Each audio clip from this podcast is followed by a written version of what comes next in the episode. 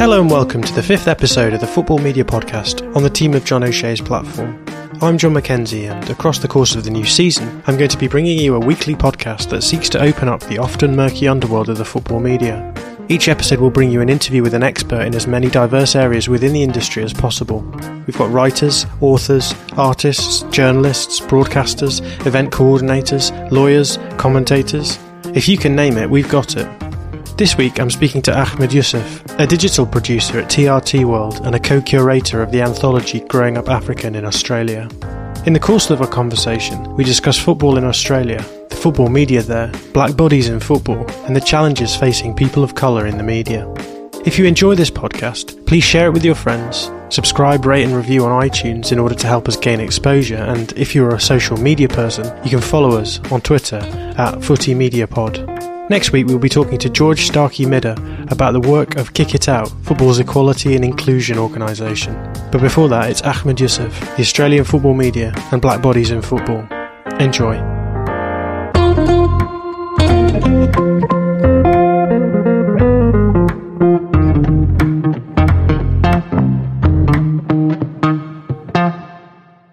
I'm joined today by Ahmed Yussuf, a digital producer with TRT World and a co-curator of the anthology Growing Up African in Australia. Ahmed, how are you doing? I'm good. It's good to be back speaking to you. The last time we were speaking, it was a troubling period of my life. I'm getting past that point, but it's good to be on. We've been talking about this for a while and I've been enjoying the series so far. So it's good to be a part of it. Well, at the beginning of all of these pieces, I ask the guest to spend a little bit of time just giving a little bit of context about their career to date, how they ended up where they are, the sorts of things that they spend their day to day doing. So tell us a little bit about yourself and how you ended up where you are. Well, I started doing community radio at like my local community radio station, then moved to doing some, some other community radio at other places. Um, did some some reporting on state league football matches in in in, in Victoria, which is sort of like I I, I guess I, I would put it as the equivalent of long, non-league. So it's the mm-hmm. so it's the state league in, in, in Victoria, and so doing a lot of that, and from there, I interned at a few places, then started working casually at the ABC, doing some radio producing, and from there I uh, I got a job with TRT World, and I'm there now doing digital producing stuff, like writing a few articles, doing a bit of their planning work. Like, yeah, it's a interesting role. So, talk to us a little bit about the Australian context, because obviously you grew up in Australia. You you've told me before you, you sort of arrived at football not very late, but not straight away, not in the, the usual ways that a lot of people end up supporting football. How was it that you made that move then from, from sort of starting as as a kid growing up in Australia to liking football to then deciding you wanted to work in the media? So I started really getting into football when I was 10 after I went to, I went on a trip to see some family in Kenya. And so that was a very sort of, I'd say life altering moment because that interest then sparked my interest into into into media, which which particularly football media, and I guess it was just following football on Twitter and then listening to a few football podcasts and then getting invited on a football podcast and speaking on there when I was like 18, in, still in school. And that sort of like invigorated me into, into getting into some of the, the stuff that was already happening in, in, in like like local, in terms of like, like I said before, the, the state, the state league reporting stuff. And so that sort of springboarded that interest. Cause before then I was interested in journalism, but didn't really have an idea of like an access point. And so I guess the invitation on, on that podcast sort of gave me that access point. I did some blogging online and then had an idea of what I wanted to do and then try to find places and people who I could then gravitate towards. So that was the culminating moment, getting invited into that podcast and then being like, actually, you know what? I could probably do this. And, uh, here we are today where I'm no mm. longer interested in potentially, I guess, being a football writer, journalist type of, uh, like, cause I, I guess I see that, that world as a very, at least in the Australian context, as a very, There, there, there, are probably in Australia a handful of full-time football gigs you could get. The industry is overwhelmingly white, overwhelmingly male, and opportunities in that space is a, it's, it's, it's very narrow, basically. So yeah. Mm. Talk to us a little bit about the Australian context because obviously football is probably one of the smallest sports in, in Australia. But obviously it comes after sports like cricket and rugby, etc., etc. Yeah, and if, if you're getting Aussie rules, because a lot of people in Australia will be really angry that you have not mentioned. Uh, you know, the thing about the thing about um, football in Australia that I don't think a lot of people outside of Australia can understand is that, however really racialized the game is here, the way football in Australia is seen is, is pretty much a migrant game. And in that sense, it's always, it's sort of drenched in those ideas of, of sort of like foreignness and otherness. And there was this very popular Melbourne based newspaper. I think it's called the Argus. And, and they had this headline, soccer men coming for our boys. So like these Mediterranean men, these foreign men, you know, that trying to come for our boys and convert them to this foreign game. And so football has long been associated with like that negativity with anti-immigration sentiments. A few years ago, Alan Jones, one of the most popular radio shock jocks in, in Australia, called um, Western Sydney football fans suburban terrorists. And that again talks about Western Sydney, a very heavily like Middle Eastern migrant area. And that element of football and, and that element of immigration turning them into this, I, like, turning them into these, these, these terror targets, basically. And so, and and and that sort of stems back even further. Um, the former, and this really relates to how people talk about football in different sporting codes. Kevin Sheedy, one of the most successful AFL coaches in the last, I guess, thirty years. There was a new franchise in in Western Sydney in, in, in, in Aussie rules called Greater Western Sydney. And during that period, they'd struggled to get attendances going up, whereas the football club that recently had opened, Western Sydney Wanderers, was doing amazingly well. They were getting in record crowds. The Sydney Derby, Sydney FC versus Western Sydney had been getting like really, really big attendances around like 40,000. And I guess there was this level of thinking, oh wow, we have arrived in the A League with his, with his, with his derby and everything.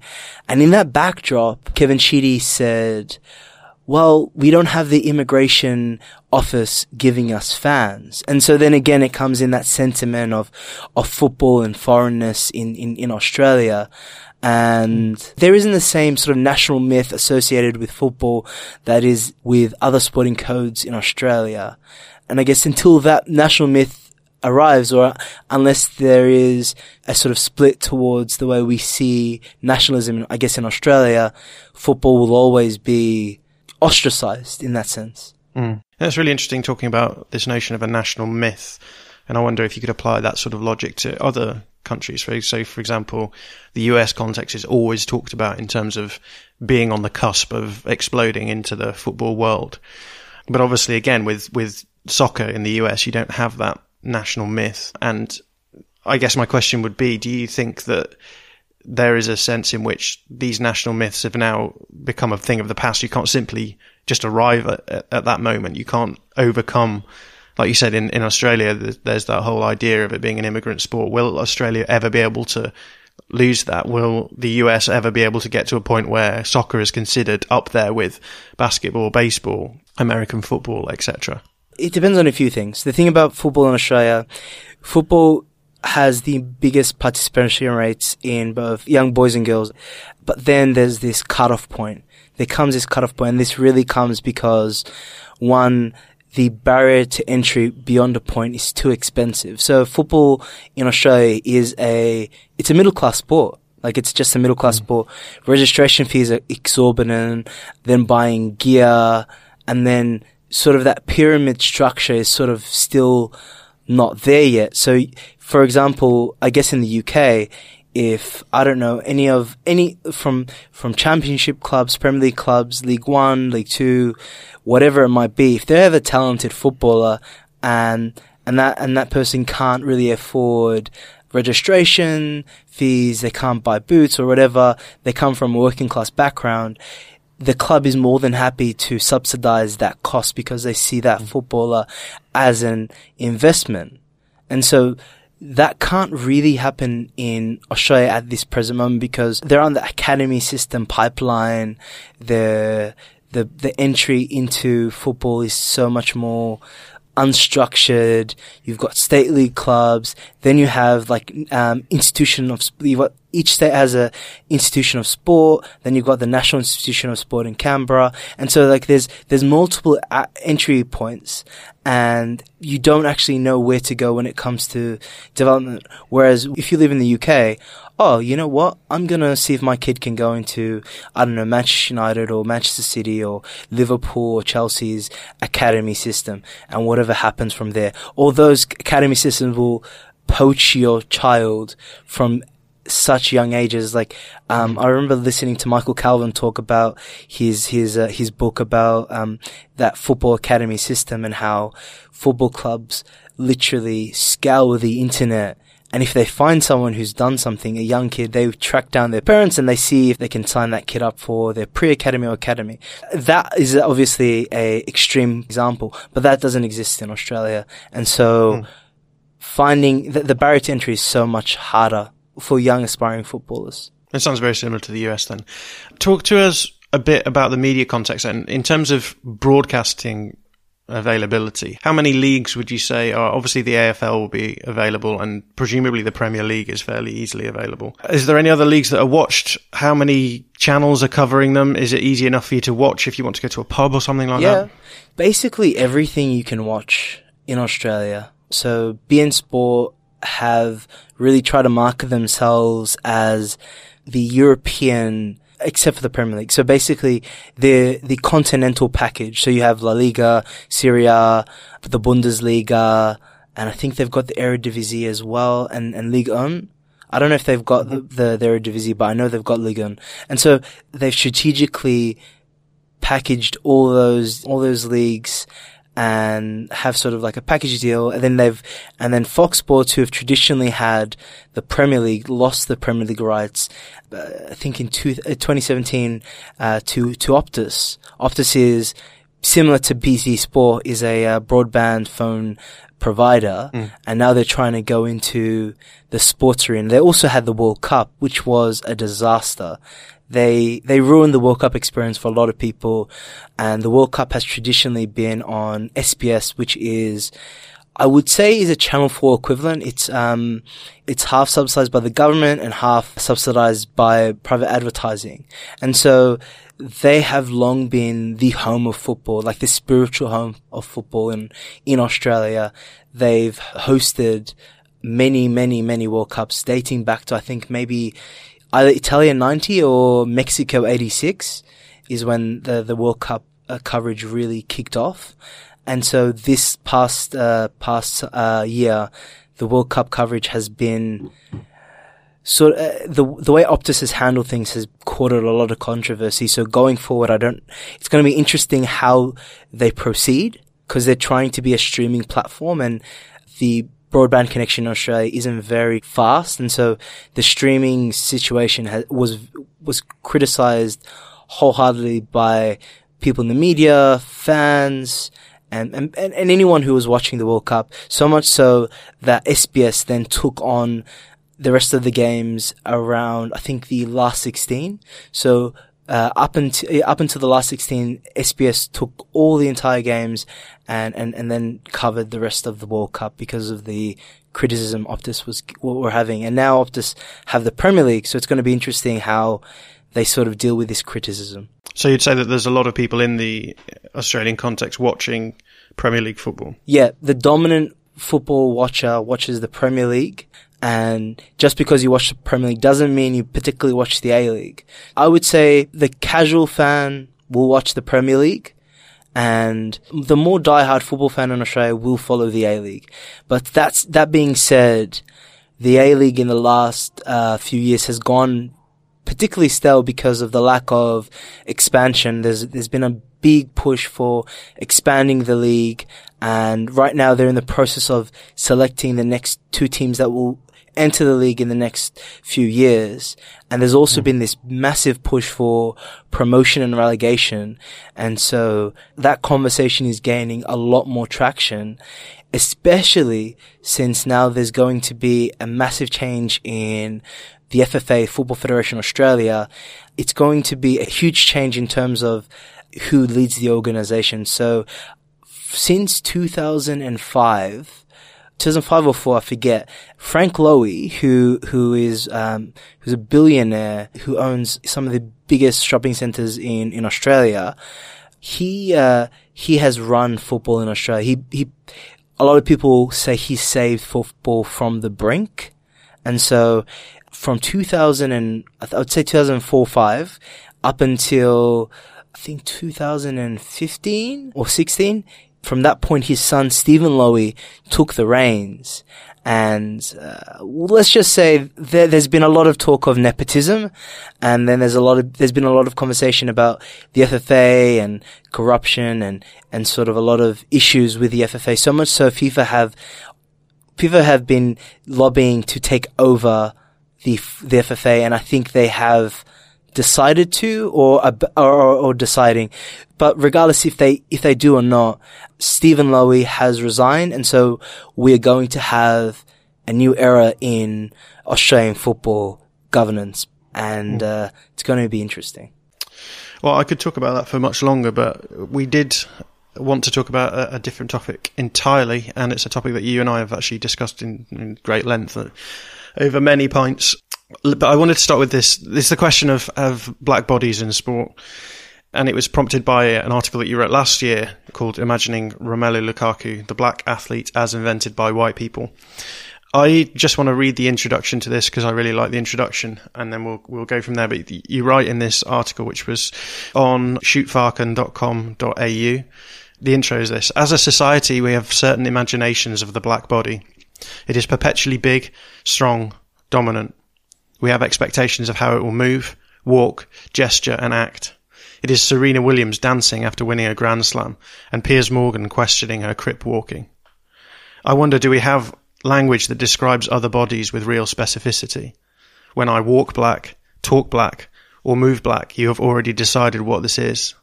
The imagined black body is a caricature, one without pluralism, diversity, or a mind of its own, a monolith, Claudia Rankine describes it best in her poetry collection, Citizen. Quote, the world out there, insisting on this, only half concerns you. What happens to you doesn't belong to you. Only half concerns you. It's not yours, not yours only. End quote.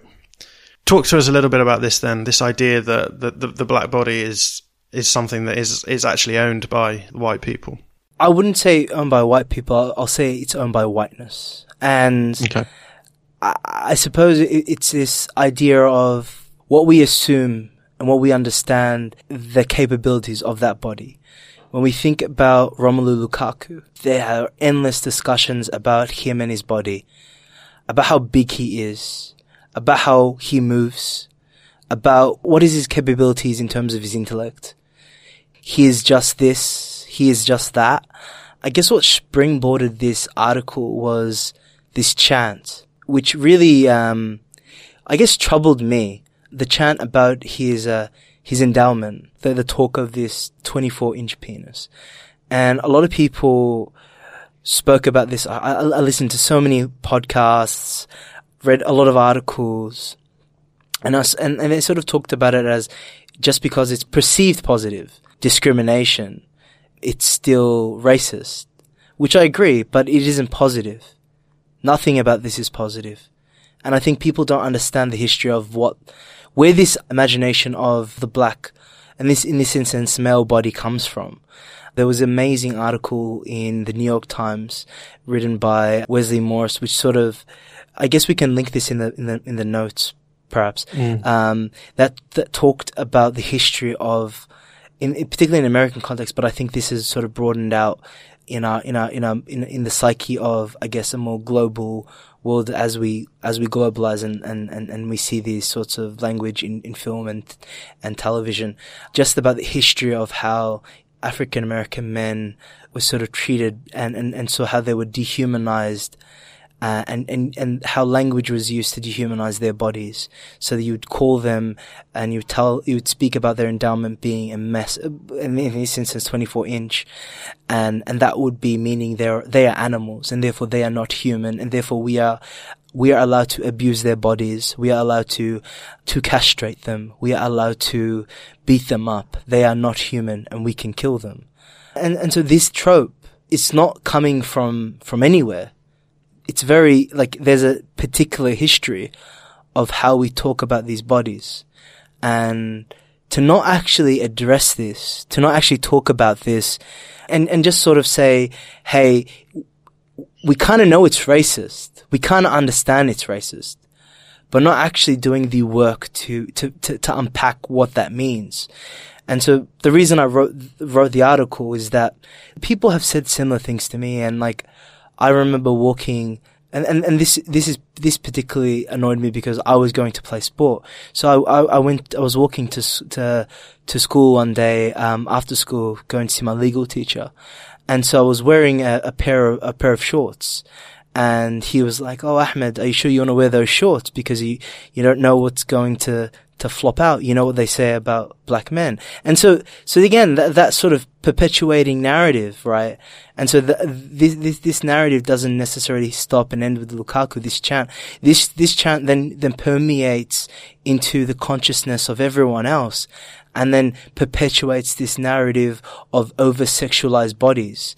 And therefore, mm. the, the, the, and, and where does that over sexualization end up? You know what I mean? We are okay to, mm to uh, police these bodies then? Yeah, I think what you have said there that, that really interests me is this idea that there's an awareness of what is going on as being racist, uh, but there's not really understanding one what we should do about that, or or even why it's wrong.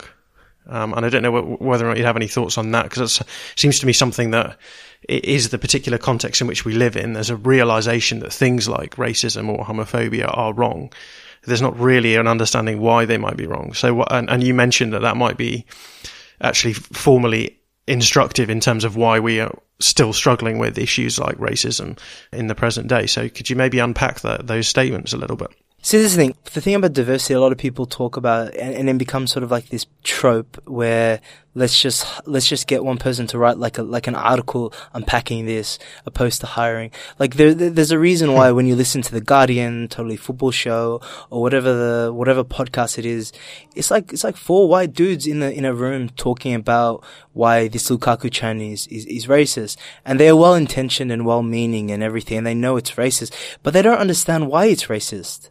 And, and, and the thing is, like, the Guardian will probably get someone to, to write an op-ed, right? Write on their comment page. Pay them the, the, because op-eds get the least amount of pay in any space of writing op- and, and, and editors know this. Editors know that op-eds are the least amount of pay that you'll get unless you're a staff writer. And so instead of getting someone to do actual reporting, to be a staff writer, and maybe if they're a staff writer, they write an op-ed, instead of investing in that sense, they'll just get someone whoever it might be, John Blogs on the street who's tweeted something interesting. Hey, can you write this as an op-ed? Pay them maybe a hundred pounds. I don't know how much is the rates going. Something around that much. And then that's it. And they've done their job. That's their diversity. Mm. And that's where the yeah. conversation stops. And just like thinking about this, let me just, I, I I'm just going to read some of the quotes from particular folks who, who've, who've talked about Lukaku, for example. It's like, if you offered me the chance, this is Mina Rzouki, if you offered me the chance between Morata and Lukaku, I wouldn't even think about it. I would pay 20 or 30 million, uh, euros more if I had, and I would bring in Morata. That is because I would always prefer an intelligent player in my team, even if he doesn't score as many goals, even if he doesn't do whatever he needs to do. You know what I mean? And it's just like that in its own right is like, again, we've coded someone as intelligent and, and, and Mina Rzouki isn't the only one. You've got Paul Merson, you've got Martin Keown, you've got a number of other people. And I just wonder how that conversation about Lukaku would go if we had a lot more because it's wild. Like it's uh, like forget about Australia because Australia is very different demographically. Like the UK, the Black British population is huge. Like it's it's huge. When I see like the Guardian, who or which, whichever paper, I'm, I feel like I'm bagging the Guardian a lot. I'm sorry. I just find it wild that they haven't invested in in in, in these in these reporters. And like Lukaku isn't the only one. Like you just look at the way people talk about Paul Pogba and his hair. And again, this goes back to his body. I recently did like a thread. Like, I'm just going to count to you the number of people that I found that said something about Paul Pogba's hair. So Steve mm. McMahon, Garth Crooks, Gary Neville, Duncan Castle's source, who is probably a friend of Mourinho, Mark Lawrenson, Paul Parker, uh, Warren Joyce. How many, like, I think that, that, that, that is like six or seven people all talking about this young man's hair preventing him from playing well. And so again, it goes back to this, this, this black body isn't particularly abiding by what we deem acceptable. Like, I've never mm. seen an article about David Beckham's hair. Unless it was Fergie telling him to shave off his, his mohawk and, and that whole sort of hairdryer treatment bullshit. Griezmann does blackface and that's in the public consciousness for like a, a week. And I hear people always talk about Paul Pogba's hair. And so I don't know what is more, what is more damaging?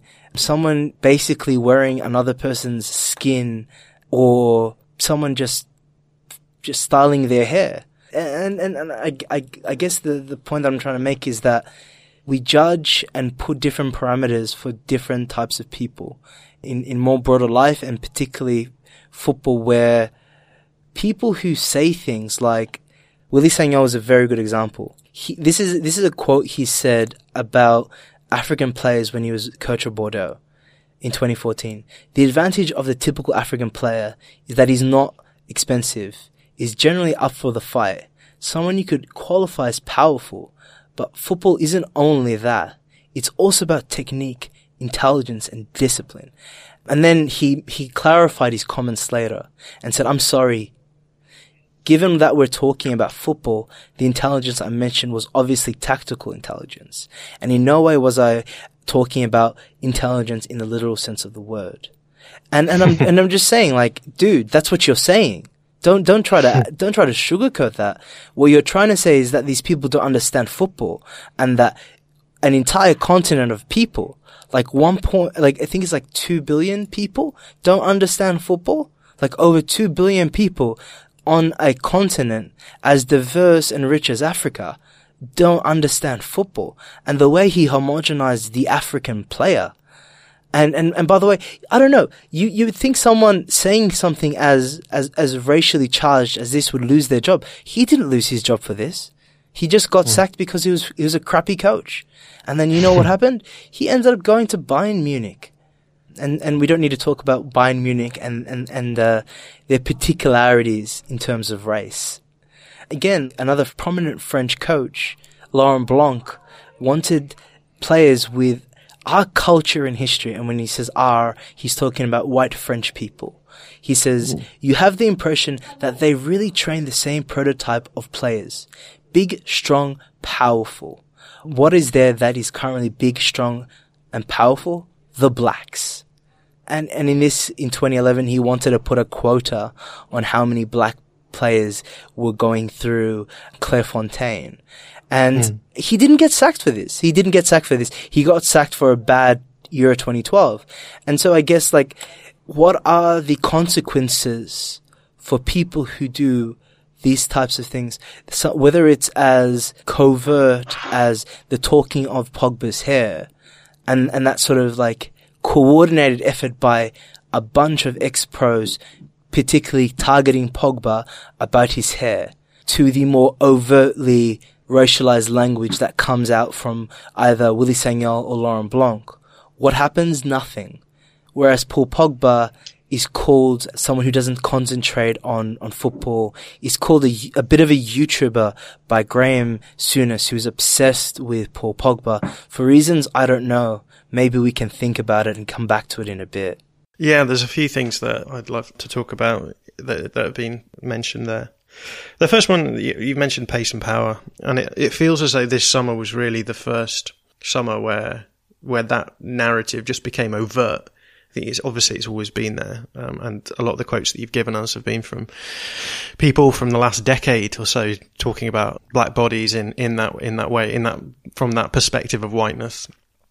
Uh, but this summer, that pace and power narrative became became so overt that you were just hearing pundits around the world just talking of African teams and using the phrase pace and power, and, and obviously African teams with predominantly black players on them, so you wouldn't hear it as much of, of North African teams, for example.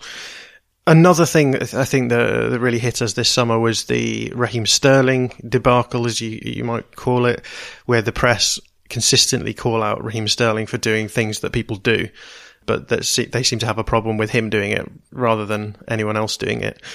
Maybe this is a, an, an interesting comment on the way that, that narrative develops in the public consciousness. Why is it that you think that we've come to a point now where this sort of narrative, this pace and power narrative, can become entirely acceptable? And why do you think we've got to a point in uh, the history of media where you can use a, a person like Raheem Sterling as some kind of divisive individual who who seems to be the sort of shibboleth between whether or not you're a Daily Mail reader or you're not.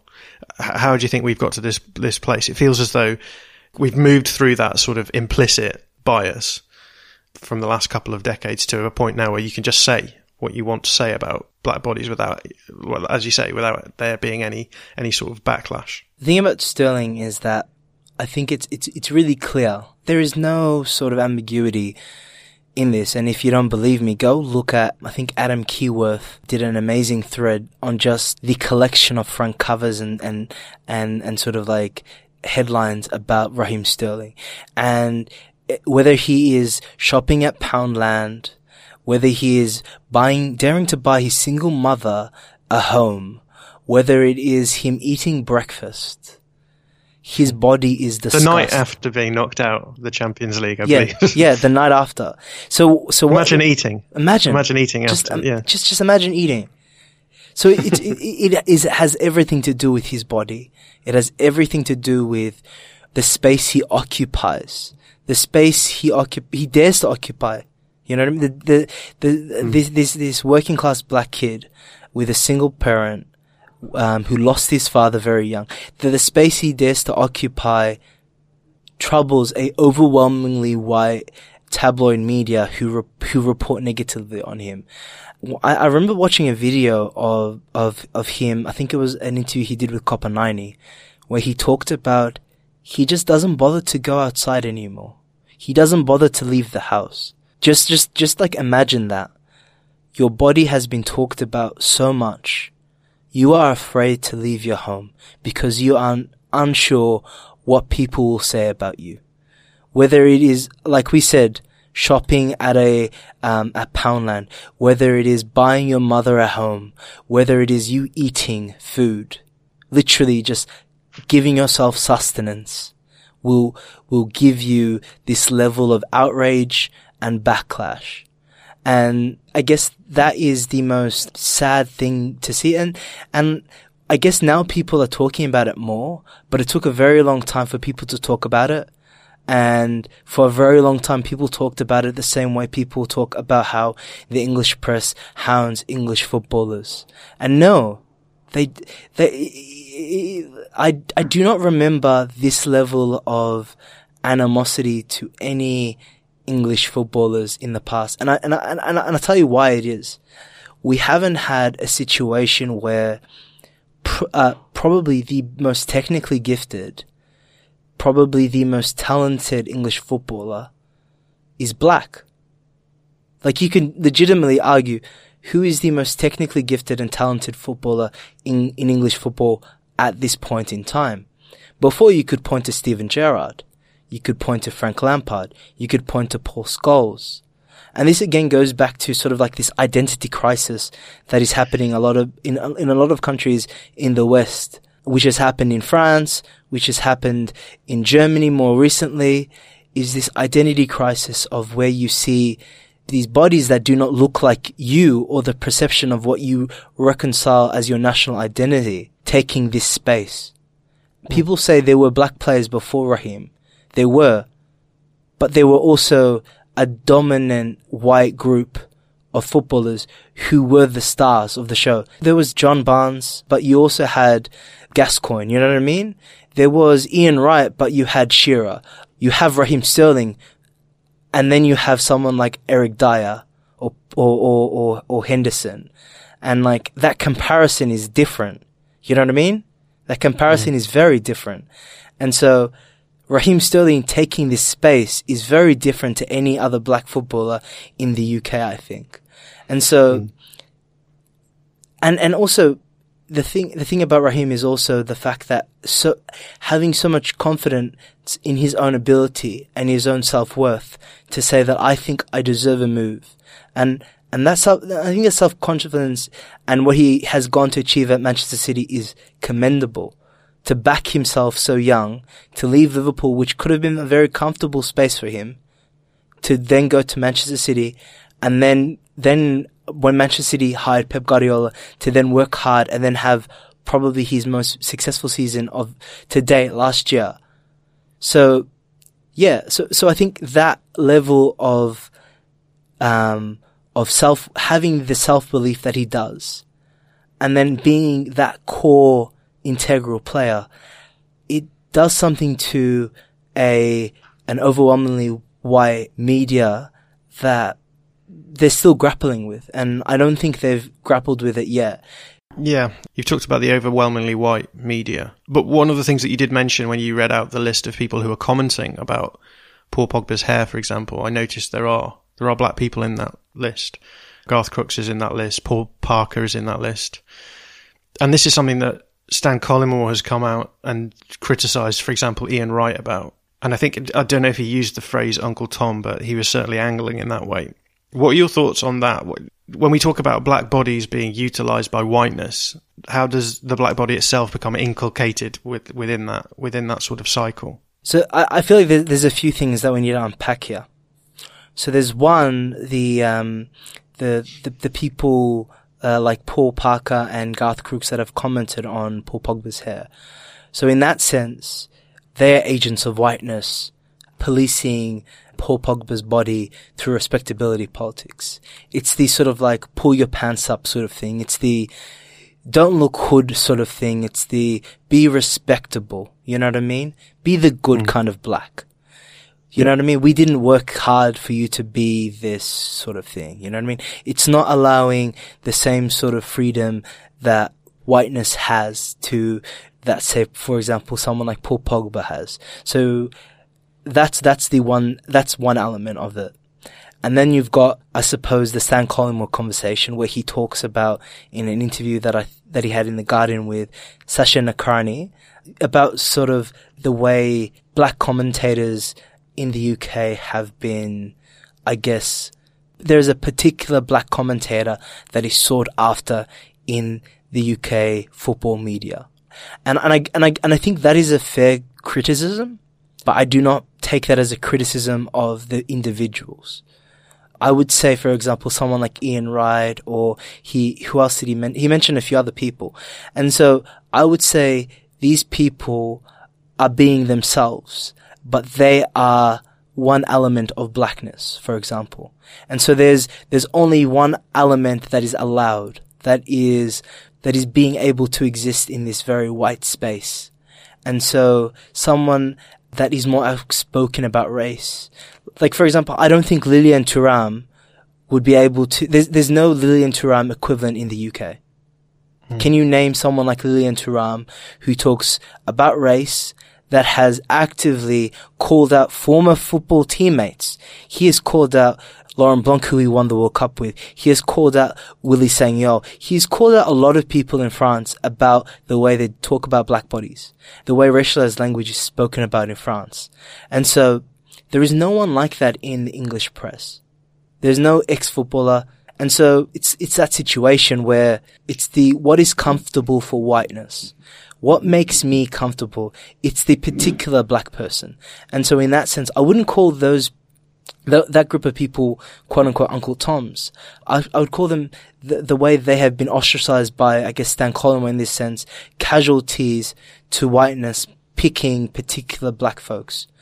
And I would, and, and, and the biggest, the biggest thing I would, I would then come to is that what Stan Collymore, I think, is trying to say is that I can't exist as I am in this space. And with, and, and you can, you can argue whether Stan Collymore should exist in that space given his history of domestic violence and, and, and a bunch of other things, right? And so mm. it's less about Stan, I think, and it is more about who we allow in that space, right? And so there's been two as- instances where I've heard Ian Wright speak about race. They've been subtle and they've been very clear cases. And so there's obviously like this and, and, he doesn't need to speak about race. Not every black person, person of color, need to talk about race, and and, and that's what I'm not. I'm saying. I'm saying in, more in the sense of that they know he won't, so they mm. bank on that, right? And so they pick yeah. and choose who they feel is going to make their experience the most comfortable, and they puff, they sort of essentialize particular black people to to be in this role. And, and that's why you have people like Garth Crooks and you have people like Paul Parker who play the respectability politics angle. I think before we move on from, from this, let's talk a little bit about the fact that there is still the, despite all of the, the things that we're talking about, this awareness that, that there is still implicit and explicit racism in, in the world of football there is still very, very overt instances of, of when this happens. So I'm, I'm, thinking of the, the Manchester City, I think he was maybe a youth coach who referred to uh, black players as black, big, black and quick, uh, BBQ for short. How do you deal with the fact that whilst there may be a conversation in the media, at least, at the very least, about the fact that things like the pace and power narrative are outdated and problematic. And even, even if they are, like you said, those occasional op-ed pieces that are mainly done to assuage the, the guilt of, of an overwhelmingly white media. How do you feel about the fact that actually at the end of the day, when when the football clubs themselves are still adopting those those racialized images, um, how how can you feel as though there's going to be any progress in, in this area? I think this is more about how, I guess, this academy coach's understanding of, of, of black bodies translates into a larger theme. And so, Yaya Toure is someone who I think is the most, ex- he's the best example of how we pathologize black bodies. He comes into Europe, European football, and is coded as the defensive midfielder, right? He plays the defensive role for, for Barcelona. He is moved into centre back for the Champions League final and then moves to Manchester City. And he moves to Manchester City and then just almost like over, over a span of a few weeks, people then realize, oh no, this, this guy's an attacking midfielder. He plays, mm. Roberto Mancini realizes, oh no, this guy is incredibly talented, technical, and can score a lot of goals and assist a lot of goals. And so we move him into attacking midfield for his, for, for, for, for his ability in that sense. And so he is the example of how it took, I think how, I think it was like 25 when he moved to Manchester City, 25 or 26. So he spent the first part of his career as a, as a defensive midfielder when he could be something different. And so his body was told what it should be.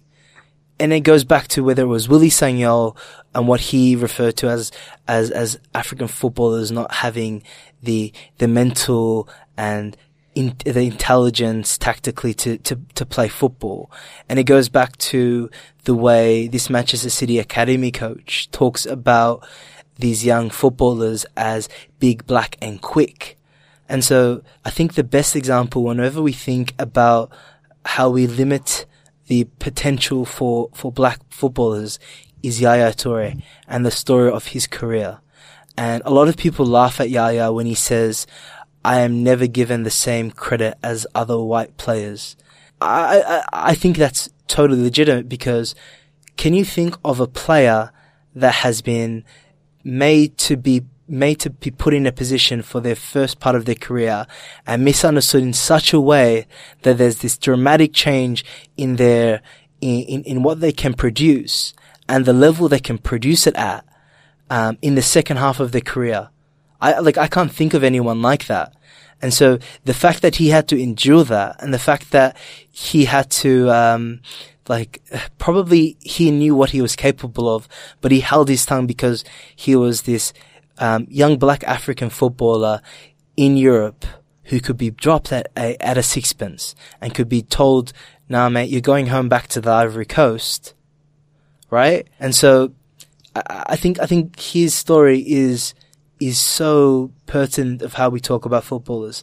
And, and, and then, and one footballer today who, who we have now started to talk about more diversely, especially this season is, uh, N'Golo Kante. And I wonder how far that will go now. Yeah, I think that's an, that is an interesting question. And again, you've got with N'Golo Kante the fact that he's been positionally shifted this this season, and uh, I think maybe at the end of the season when he's been playing as a number eight rather than a number six, uh, there might be a different conversation to have about the way that the, these black bodies are uh, understood.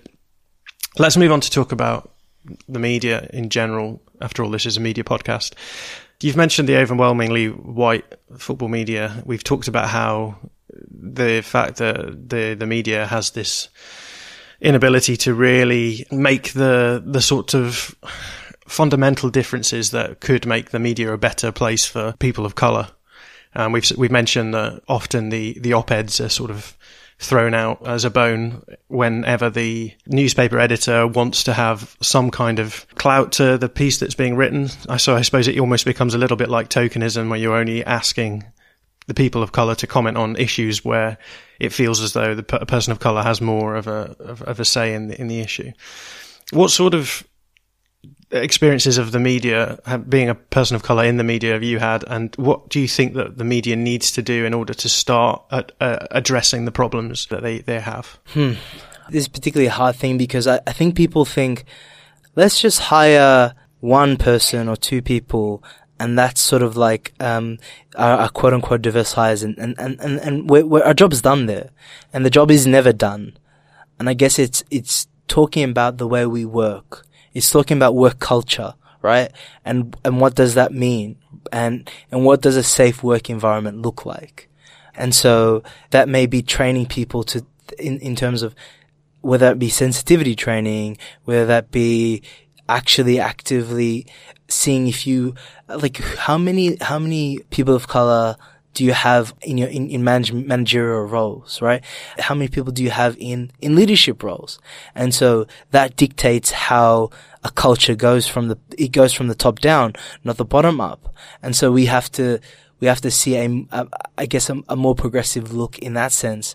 But just but just in the sense of my own experiences, like there's been a lot of moments where just the way, particularly senior people have, have treated me in the media. And it's, it's been like whether it's, um, going to my first press, one of my very first press conferences, uh, where a, a senior journalist for one of the bigger papers in, in, in, in Australia saying to me, you know, Ahmed, not all Muslims are terrorists, but all terrorists are Muslim. Or whether it's interning at this one place where a senior journal that I that I befriended later did blackface on on on on her Instagram page, and then her and her friends made jokes about minstrelsy and those minstrel shows, or whether it's someone, a number of people at, at work saying the N word to me, or whether it was a boss saying the N word.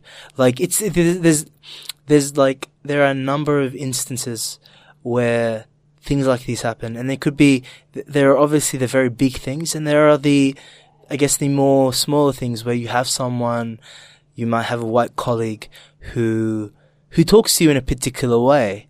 And that, and that is, that is, I feel, much more harder to pinpoint.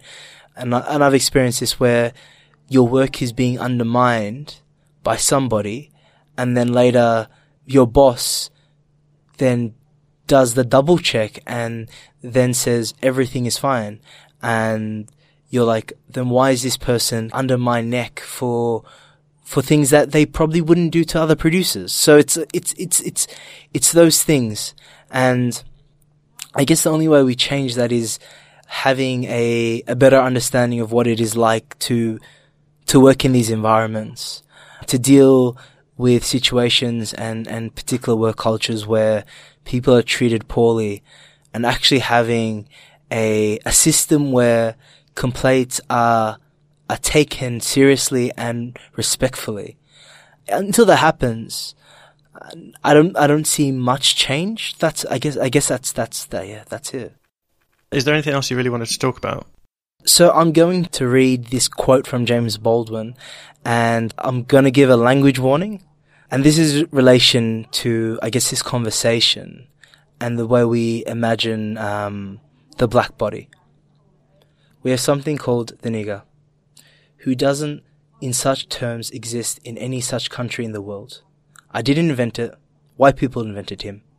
I've always known what you were describing was not me, and what you were afraid of was not me. It had to be something else. You invented it, so it had to be something you were afraid of, and you invested me with it. I've always known that I am not the nigger. And if it's true that your invention reveals you, then who is the nigger? And so I guess to end on that quote is the imaginations that whiteness creates of the black body dictates how whiteness and reveals what whiteness in a sense is and the sort of its own insecurities with itself. And I guess that's that's the best way I think I know how to end it. Ahmed, thank you so much for coming on and talking to us. It's been a pleasure. I'm really glad that we've been able to have this conversation. I've been really genuinely enjoying the conversations you've been having on the Football Media podcast. Thanks. Very nice of you to say. How could people follow you and pick up the work that you're doing? So you can follow me at Ahmed Yussuf 10. And if you really want to support the work that I'm doing, we have an anthology coming out later, actually early next year in, in March, March-ish, called Growing Up African in Australia. It's an anthology that I'm co-creating. It's going to be amazing. And if you're listening from Australia or wherever you're listening to, I really recommend if you've got any interest in, I guess, diverse stories of young, old, middle-aged African people from all across the continent, the diaspora, you should read it. Well, thank you very much for coming on. Thank you for having me. Thanks for listening to the Football Media Podcast with me, Jon Mackenzie. If you enjoyed the episode, please subscribe, rate, and review on iTunes, or follow us on Twitter at Footy Media Pod. You can tune in next week to hear George Starkey Midha talk about the work of Kick It Out, football's equality and inclusion organisation. But until then, have a good week. Goodbye.